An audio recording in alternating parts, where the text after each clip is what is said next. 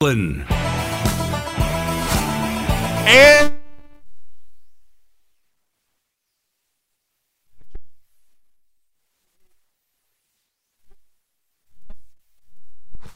all right, so here are the rules for today, and I feel like I'm weighing them out like we're doing the half-hour show, and I got all sorts of things I need to get to, and we need to do this in a very quick amount of time, but it's not really the case. I got 5 hours.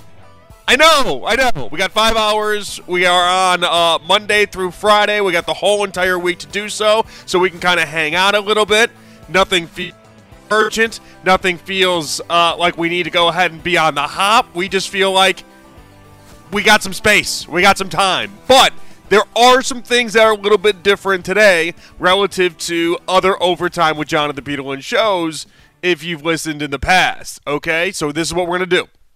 Just going to break it down really quickly, and I'm going to try to maybe do this a little bit tonight for a little bit of time here and there, and then hopefully by the time we get to tomorrow, I'll just be done saying it, and you guys will just be caught up to speed, and it is what it is. So last week, I ended up getting COVID, and obviously COVID's not great. COVID's not anything anybody wants to have. It was pretty awful. It's funny, like my wife was making jokes. She's like, oh, you don't have to watch the baby. You don't have to do any work or anything like that. Like, not bad. I'm like, yeah, but I'm sleeping 20 hours a day. It's not good. Plus, I feel like it's the end of the world right now. I felt awful. I felt absolutely awful. I was sleeping a ton. And what's really funny when you're sleeping a ton is that the days are just going by so quickly because I'm exhausted. I couldn't do anything. And so I'd wake up, and what I would do is I would check like the podcast of like Ken and Anthony show and Afternoon Drive, and I would just see what the guys were talking about, right?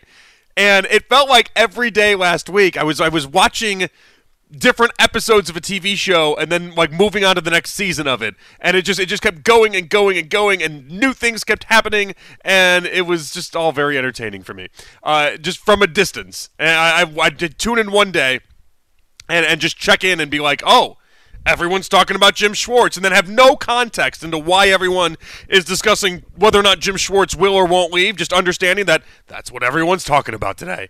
And then I would fast forward, and then 24 hours later, it'd be on a completely something way different. Does this game matter? Does it not matter?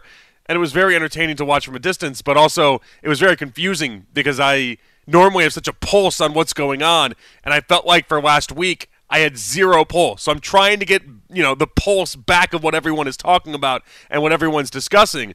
But it's going to be a very interesting little stretch here. I am from my house. Now, that means absolutely nothing to you guys, and it should mean absolutely nothing to you guys because ultimately you don't care. And I get that. But I need you guys to know that because I'm looking at different things, and it's a different environment for me. Now, normally, like yesterday when I did this show, I was looking out into my backyard, and I could see all the snow on the ground, and I could see everything. Now it's just pitch black. It is complete darkness, and so I'm basically looking out into the same thing I'd look out if I was there in the Halley building doing a show. It's completely different from the perspective of what it was Sunday during the pregame. I'll live. But I need you guys to know this, so if it sounds just a little bit different, which it shouldn't, that's what that is. Outside of that, we should be ready to roll. Everything should be great. But I do feel like I owe you that beginning explanation, the idea that I was out because I have COVID. I'm still testing positive, and so like until I get a couple negatives, I won't be back in the building. Hopefully that does happen sooner rather than later, and so I can be back in my normal environment. But ultimately, we should just be ready to rock and roll. The reason why I bring it up, though, is because I have been coughing a ton, just an absolute ton. Now, it's been much better in the previous 24 hours. Yesterday, I did the show with Spencer, and I felt like that went well, but I also felt like, doing a show with somebody, you got a lot of room to, take a second or two, to maybe not talk as much, to kind of slow yourself down, if you will. In the building, I have a cough button. If I needed to cough, I just press the cough button, and then everything works. Here, I don't really have that. So if I cough, and I'm going to work with some things, maybe I can try to do some things where if I have like a second cough and I know it, I can get there in time to turn it down and then turn it back up. But if I cough, just understand it's just part of the show for maybe the next couple days. But I don't think it's going to happen that often because now I've been talking for about 6 or 7 minutes or so, and we've done all right. I've not coughed once. I've had a couple instances where I've gotten really close to coughing, but it's kind of like how, you know, I'm always it's always funny. I don't know how to explain how to do this, but I do believe you can teach your body this to a degree. Everyone's always asked me this question when I was doing updates. They'd be like, Jonathan, you do updates, and I know the updates are only 3 times an hour. I'd get this from people I was training more than anybody. They'd be like, you do updates 3 times an hour. You're on for 7 hours a day. I've never heard anyone sneeze during these updates. How does it happen? And the simple answer to me was you train yourself to, if you ever needed to sneeze, you know how to not sneeze. I've not trained myself how to not cough. I know how to not sneeze on the air. You'll never hear me sneeze on the air. It is not a thing that will ever happen. I know how to redirect a sneeze. In like the 6 minutes I've been doing this now, I think I got a decent idea how to like redirect a cough, but we'll play with it. We'll play with it. We'll see what happens. And that's enough of me rambling, talking about my COVID and everything else. Outside of that, I want to tell you life has been great. Life has been awesome. 2024 is off to this great start. But honestly, I feel a sense of nothingness. Because I've done basically nothing. I've accomplished nothing. And for me, the type of person that I am, it is the absolute worst because I am somebody that hates the idea of doing nothing in a day. It's not that I'm a go, go, go guy. Please let's not mistake that.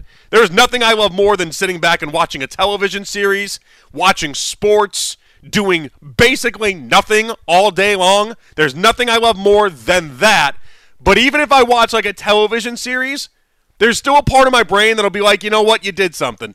You wanted to watch that and you knocked it out. I know it might not sound like much, but there's a part of me that at least can justify that. Or I can at least in the meanwhile be thinking about a sports thought here, a sports thought there. I can be doing something productive. There's always something productive that I can be doing, or at least something I can trick myself into thinking is productive. Into doing, I did nothing, and I've done and accomplished nothing in 2024.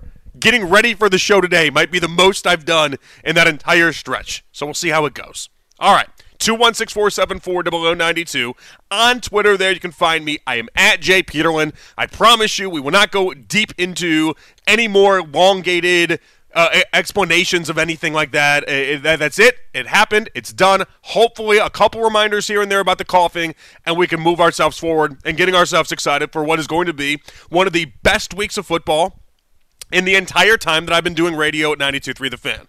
We are now going on almost 8 years of me doing radio at this station, and it's amazing the amount of teams that I watched have their final Week 18s the way we kind of had it yesterday, where it was a blowout, but it was different because they had the idea that their season was done, that they were to the drawing board, that they were focused now on the NFL draft, that they were trying to get the other conversations that I feel like we've had more years than not here since I've been here at 92.3 The Fan. The type of conversations when we all went through 1 and 31 together, and then I would get on the air and we would be talking. It would be November. There wouldn't even be snow yet on the ground. And we would be talking about how the Browns should do X, Y, and Z in the upcoming NFL draft. Those type of conversations that nobody wants to have. Watching seasons just completely upend themselves and spiral, like is the case of Jacksonville yesterday. And you watch everything just go up in smoke. And the realization that certain teams just have to make big-time moves. The Panthers being another one of those teams as they've gone crazy. And then we've seen, all these firings today across the NFL.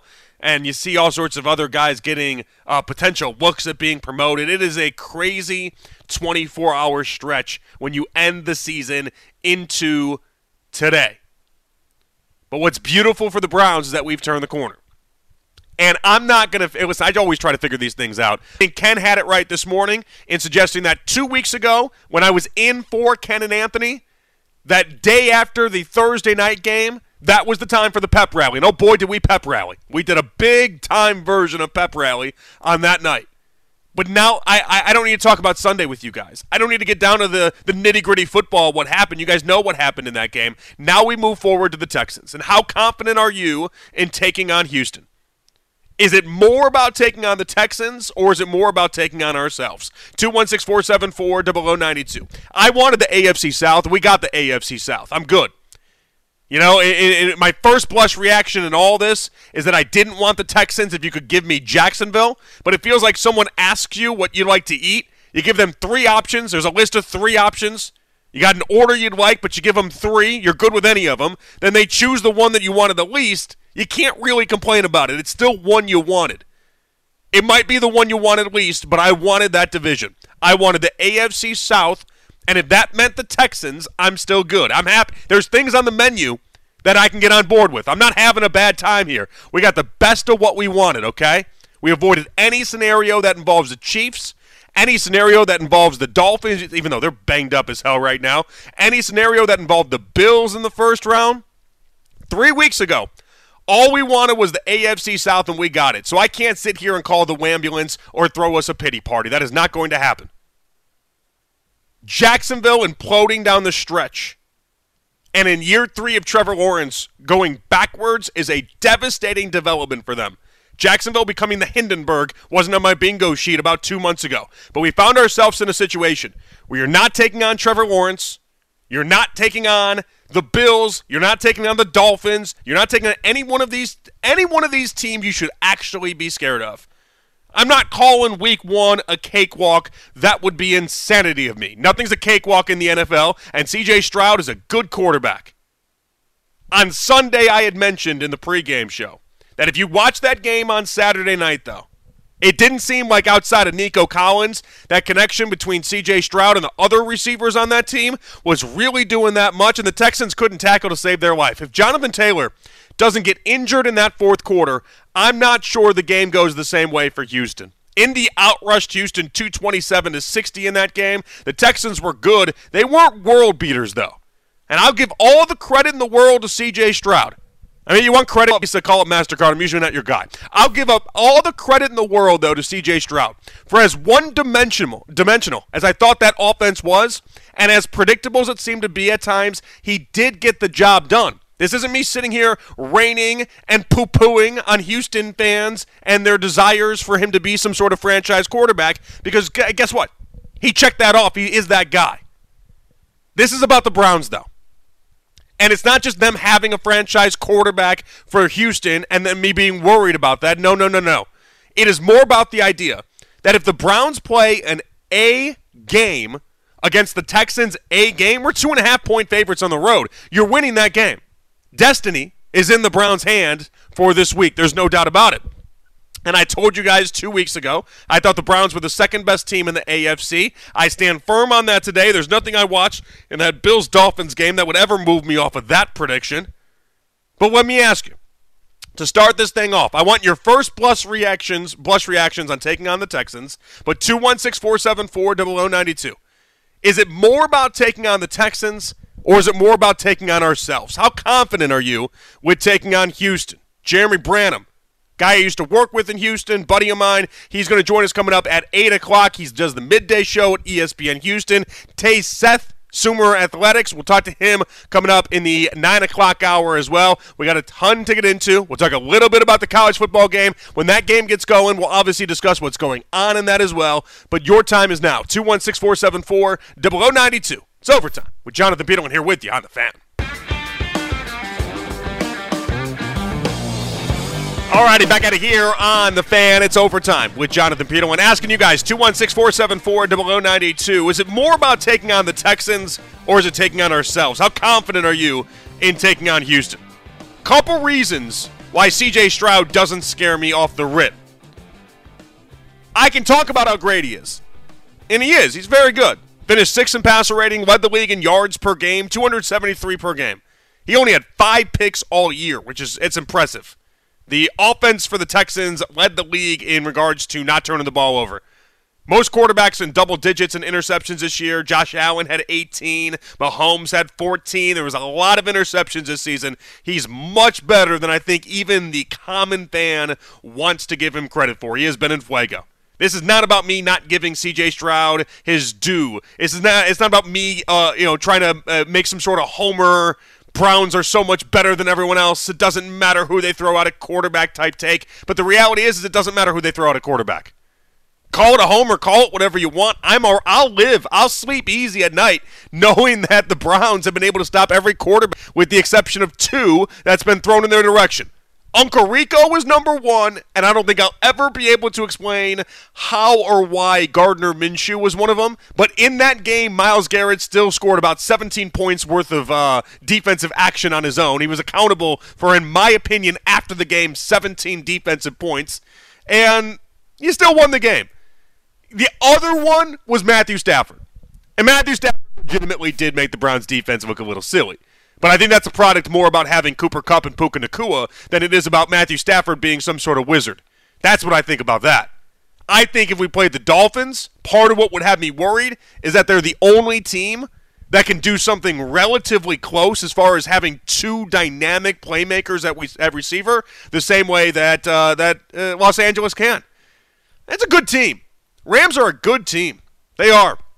People were counting them out by the time that we got to play with them. They'd won two straight at that point, and there was just rumblings in the background of, like, maybe they're getting something together in what's supposed to be year two of a rebuild, essentially, after winning the Super Bowl. They got it. They got it figured out. I just, before we got underway here, I just was filling out a form that was – a form makes it sound very formal and official. It's not. It was for one of the betting apps, and it was like giving out a bunch of bonus bets, basically, if you get the playoffs right. And so today, before I've done any research or anything on the postseason matchups, I had to pick three different matchups, and so I chose the Rams over the Lions. I did. And we'll get more into that a little bit later on as far as the Lions' perspective and what happened in Week 18 with Dan Campbell. My goodness. Way to just ruin your best tight end, one of your best offensive players. But that's a different story for a different time. There aren't too many quarterbacks that scare me. From a Browns defensive perspective, there aren't too many that really give me this big Ernie McCracken at the foul line and kingpin type expression where I'm supposed to be, oh, I'm so scared. I just don't see it, guys. And that's because if you're to tell me 2023 NFL is the year of Lamar Jackson, and that's how we look at these things. 10 years from now, you're going to look at 2023 NFL. This is how this always works. It's going to be remembered for who wins the league MVP and then who wins the Super Bowl. We obviously don't know who will win the Super Bowl yet, but Lamar Jackson's going to win his second league MVP. He is. This is. I mean, it's done. It's cooked. It's in. MVP number two for Lamar. Number one seed. Got paid this offseason to a contract that will make sure his kids' drive Lamborghinis. And when Lamar played the Browns 6 weeks ago, he was downright bad. This is the year of Lamar. He had one game where he threw multiple interceptions all year long. It doesn't take Einstein to figure out what game that was at this point because I've been setting it up now for 30 seconds. It was the Browns.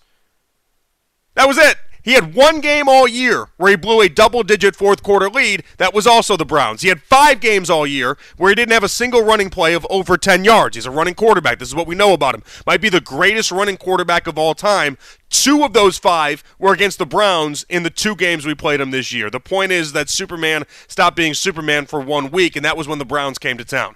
Superman turned into Clark Kent with the glasses on and the whole everything, and that was when he took on the Browns. Lamar Jackson looked human. Trevor Lawrence looked human. Joe Burrow looked human. Brock Purdy looked human. All of these quarterbacks that were supposed to be good melted down in front of the Browns. And so I can't look at C.J. Stroud as if C.J. Stroud is the second coming. Apologies to C.J. Stroud and his entire family. And I know if you're like a big Buckeye guy and you're rooting for C.J. Stroud, I'm rooting for him too. Hell, he's part of what made this year really exciting in the NFL. I love it for the Texans. I love it for the future of the Texans. I love it for the NFL. There's a bunch to love about C.J. Stroud in general.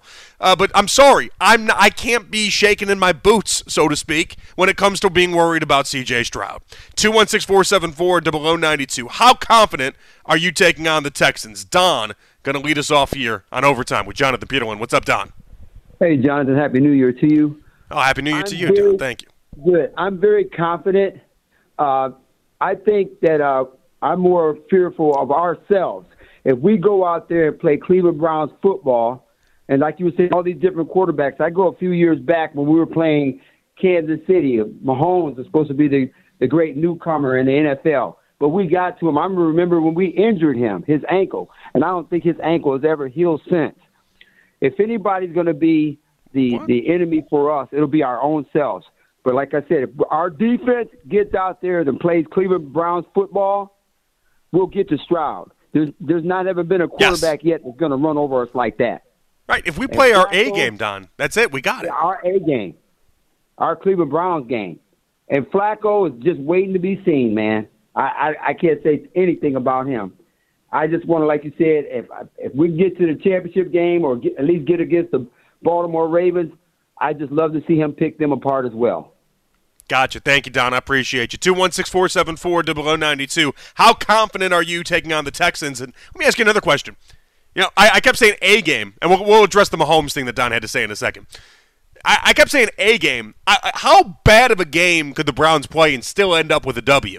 That's honestly what I want to know. We talked to Jeremy Branham coming up at 8 o'clock. That's what I'm dying to figure out. Now, listen, Jeremy's a friend of mine. I like Jeremy. We're not going to try to give him the business or anything like that. That's not what this is. I'm not all of a sudden turning it into rivalry week where I all of a sudden I hate everyone I've ever known in Houston. No, it's a nice place to live. They got nice people, and Jeremy I happen to know firsthand, probably one of the nicest people I've ever worked with. That's the MO on Jeremy Branham, okay? I'm not going to give him the business. But I am curious to know how honest he's going to be, and what I like about him and why I have him on is that he's one of those people that does speak truths. He's not a homer. He's from Houston, which is odd to find. Not many people actually are from Houston. Like, he's Houston through and through, but he's also an honest person when it comes to his sports analysis. He's not one of those that could, blatantly see if a team doesn't have it and be like, they're the greatest I've ever seen. That's just not who he is. He's just not cut from that cloth. It's probably why we jive so well and got along so well. But How bad of a game could the Browns play and still win this one? That's what I want to know.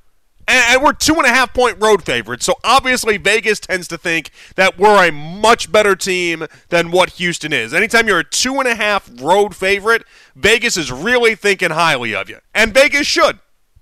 Last time Joe Flacco played this Texans defense, he put up 368 yards. Joe Flacco's going to do his part. It's going to be a much different task for this defense, though. Now, for the Mahomes part, Don, I can't take any – we lost the game. Chad Henne with that 13-yard scramble, we lost the game. If and buts were Rashard Higgins into Sorensen's helmet call away, we might be talking a different tune, but we can't relitigate – we can't rewrite history here. It doesn't work that way. We lost that game. I'm sorry. And the idea that Mahomes' ankle – all of a sudden had him in the years that have followed be anything but one of the best quarterbacks to ever play the game, please. 21, 22, 23, that is 3 straight AFC title games. And really in the past 5 years, he's been to 3 Super Bowls and has won 2 of them. Like, I'm sorry, we can't rewrite history and all of a sudden make Mahomes a bad player. Even though I'm the guy, I made some statements yesterday. Oh boy, if you heard it, you heard it. I made some statements yesterday about Patrick Mahomes, but come on. We didn't kill Mahomes by any stretch of the measure. In fact, actually, let me go back. I need to look at that. And that season, what was weird about that season was the idea that we didn't have a top 10 offense or scoring defense. Scoring offense or scoring defense. Now, I know what you're thinking to yourself. You're like, well, Jonathan, we had Baker Mayfield. He was playing awesome. And, yeah, Baker Mayfield from Week 7 on was the third-best quarterback in the entire NFL. That was my big line that I kept going back to, and I would go back to that until the day I died. Week 7 on, he was a top-3 quarterback in the NFL. But from a scoring perspective, the Browns were not a top-10 scoring offense or scoring defense. In fact, we have not had either on either side of the ball until this year, which is now, I guess it's going to, that's it. It's in the cards. It's done. We hadn't had either since 2014. It'd been a while. Patrick Mahomes in that game finished with a passer rating of 106 He threw for 255 yards, 1 touchdown, no picks, 9 incompletions the entire game. Patrick Mahomes was really, really good in that game. Yeah, he was normal, because that's a little bit better Patrick Mahomes of normal, but he was still really, really good in that playoff game. Yeah, we got Chad Henne to come in. Travis Kelce went for 109. Tyreek Hill went for 110. Kelce found the end zone. Like, I'm sorry, our defense didn't do us any favors in that game. Hell, you can make an argument. If we don't go down 19-3 at the half, and our defense shows up at all in the first half of that game, then we have a chance. Because the Chiefs were absent in the second half of that game offensively. It kind of reminds me a little bit of that AFC title game when it was the Chiefs and the Bengals a couple years ago. And I watched Patrick Mahomes go up by 3 scores, and then in the second half of the game play what was the worst half of football I've ever seen him play. He didn't know how to put together complete games at that point on a consistent level for the big-time games, and the Browns didn't take advantage of it. That's the true mark of that game right there. But the Browns didn't get the best of them from that perspective, and I don't even want to make the 2020 defense be anything close to what this current defense is. I had no faith in that 2020 defense. If the Browns were going deep, they were going deep on the idea that the Browns' offense, guided by Baker Mayfield and everyone else, was going to get them there. Run game in particular with Nick Chubb and Kareem Hunt. Kareem was awesome that season. That was the best he ever looked in a Browns uniform was that year. This year, as much as I love Joe Flacco, and I'm like this close to buying the Wacko for Flacco since 23 shirts. One, because I don't know why I feel this. You can tell me if you feel this way too. I feel like a need to support Joe Flacco. The guy's worth $100 million, and I'm treating his T-shirt stand like it's supporting him for the very first time, like he's a young rookie quarterback. We should be buying, if you're like a Bengals fan, Jake Browning T-shirts you should buy and support because that man doesn't make enough relative to how good he's been. He doesn't make enough money, right? Like, he should be a millionaire a few times over with how many games he's won and how he made the Bengals look relevant and all these other things. Joe Flacco's worth $100 million, and I'm like this close to being like, well, I gotta buy a T-shirt. I have to support that man. It's not even about what the T-shirt says. He's just been so good. I need to support what he's doing out here. I need to support him being in Cleveland. How backwards is that line of thinking? But as good as Joe Flacco's been, the defense is still why I can feel so confident in this Browns team. How confident are you taking on the Texans? 216-474-0092. On Twitter, there you can find me. I am at JPeterlin. Twitter reactions brought to you by our friends at Shabin Jewelers, Cleveland's premier jewelry store. I wanted the AFC South. I got the AFC South. It's exactly the situation that I was asking for. I'm sorry. As long as I avoided the Bills, the Chiefs, the Dolphins, as long as I avoided the heavy hitters in the first round, I feel good about it. Now, I know what's waiting in round 2, but we don't have to get ahead of ourselves. The Texans are waiting in round 1. 216-474-0092. On Twitter, again, you can find me. There, I am at JPeterlin. A couple people chiming in. That guy in Cleveland saying some nice things as well. DC saying, glad you have a pulse. Thank you, DC. I appreciate that. I do have a pulse. I had COVID last week. We are doing better. I have made it through now 2 segments without coughing, which means we're in good shape. We'll find out what happens for the remaining rest of the show. No promises, but we'll get there. A couple people, by the way, making some jokes about the Panthers requesting themselves for their open head coaching position. They have 9 candidates that have been requested for interviews to update their head coaching search. We're going to keep an eye on some of the coaching tracking situation, but I do want to hear from you guys, and I do think there's a reason why. And for the first time in a long time, we can have so much confidence in this Browns defense where it doesn't matter what C.J. Stroud has been and how good he's been. We'll get to that. 216-474-0092. Are you scared of C.J. Stroud? Jeremy Branham, ESPN Houston, joining us coming up in about 25 minutes. It's Overtime with Jonathan Peterlin here with you on The Fan.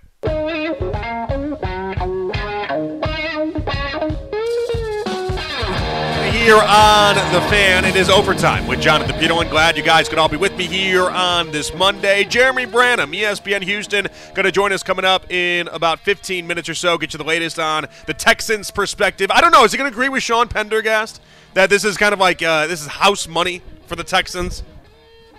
I would imagine when you enter a season, I remember this vividly. Now, I have a lot of friends in Houston. I used to work in Houston for 3 years. I never covered the Texans per se. It was weird. I worked for a network, and so I did national radio in Houston, but I went and covered the teams mainly because I wanted to be in, like, pro sporting events. That was really all it comes down to. It was like I was 24 years old to 27 years old. Moved to Cleveland when I was 27. I got out of Wichita, 24 to 27. And so it was an odd time where I hadn't been in too many professional settings, like pro ballpark settings. So I wanted to do all that. And obviously the Texans are the team in town. The Astros were the team in town, like the Rockets. And there was no need for me to go to any of that stuff, though. But I went because I'd never really been around and covered pro teams. So I was like, let's go do this. I came from Wichita, where I was covering Wichita State basketball. It's a big difference in covering college basketball and then a step up to the pros. In fact, you can make an argument it's more fun because people care about it more because it's so much more when you're in a college town, Wichita State's not necessarily a college town, but it has college town atmospheres to it. They eat, sleep, breathe Indiana State versus Wichita State basketball, okay? Like, they get excited for it. And it's different because in a pro town, and especially a town like Houston where they're the third most people in the country, and not everyone's interested in going to a Rockets game on a Tuesday night. It's just the reality of it. But, man, being around the Texans and being around how they facilitate and how they do things and how they operate, it's night and day. But I just remember thinking to myself, there's so many people I met, so many people I know in Houston. And earlier this year, I remember thinking, man, am I lucky to be in Cleveland and not in Houston.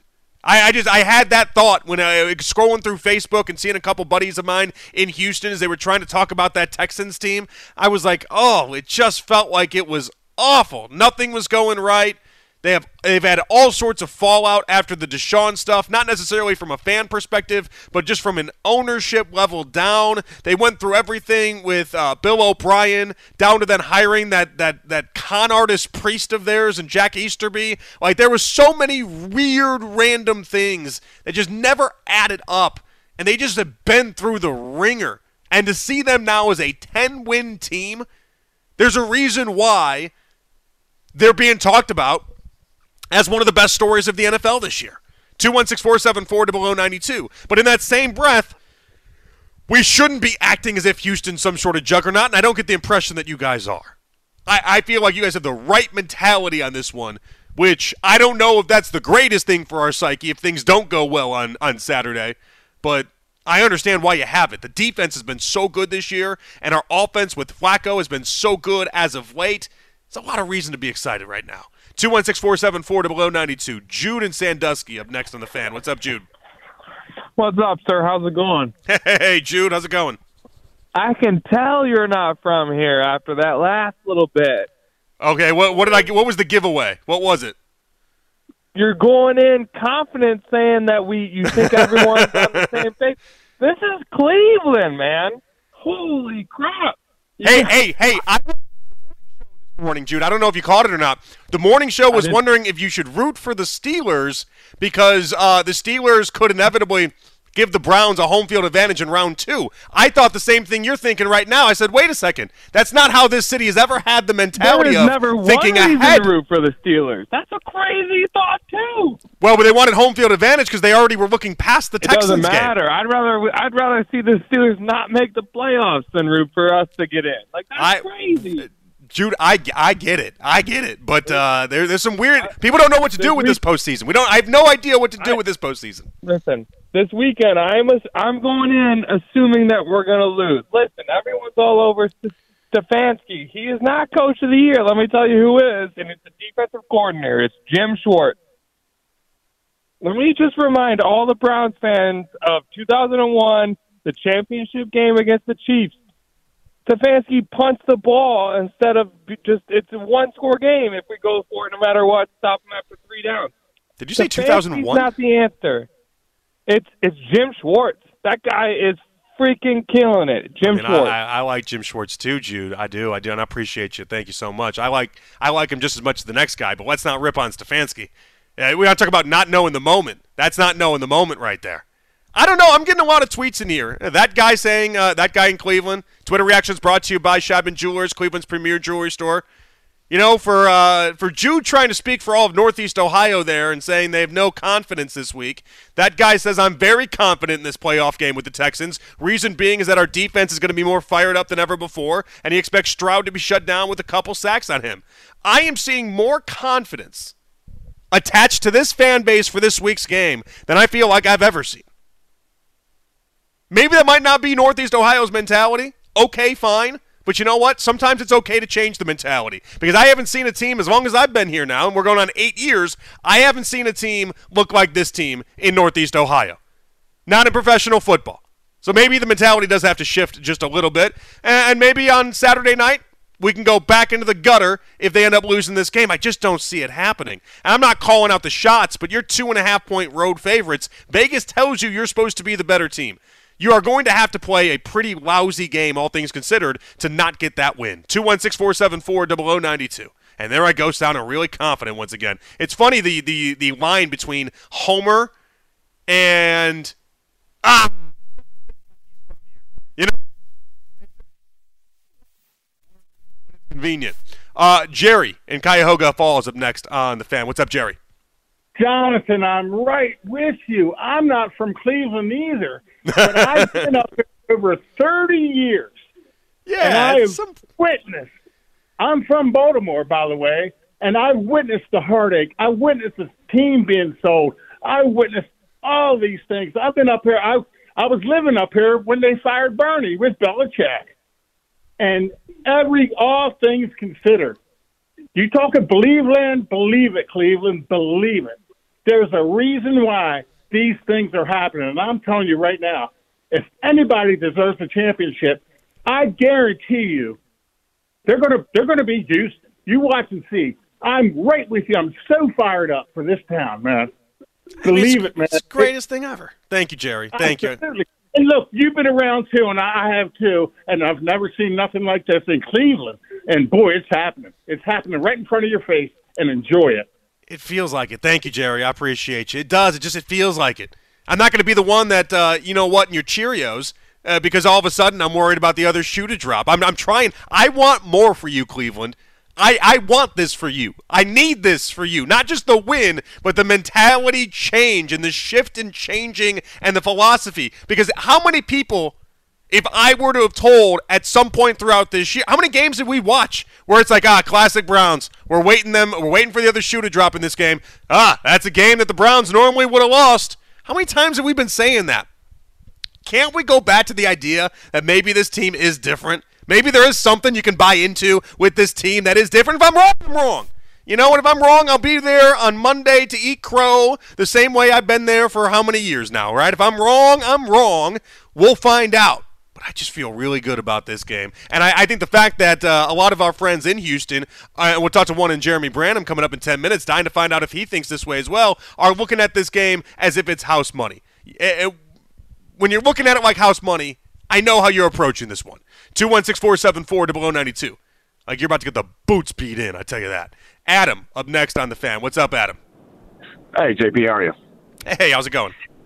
Pretty good. So I've been listening, pretty much all day. And, it's been a mixed bag of how everybody's felt. But I'll talk specifically this morning with Ken Carman that he feels like everybody is nobody's pumped about this game. And everybody's semi-worried about this game, and I think I can explain it, and I think that I fit into what everybody else is thinking, too.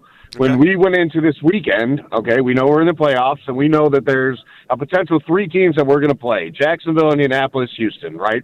I think if anybody had their choice, Houston would have been the last team that we wanted to play.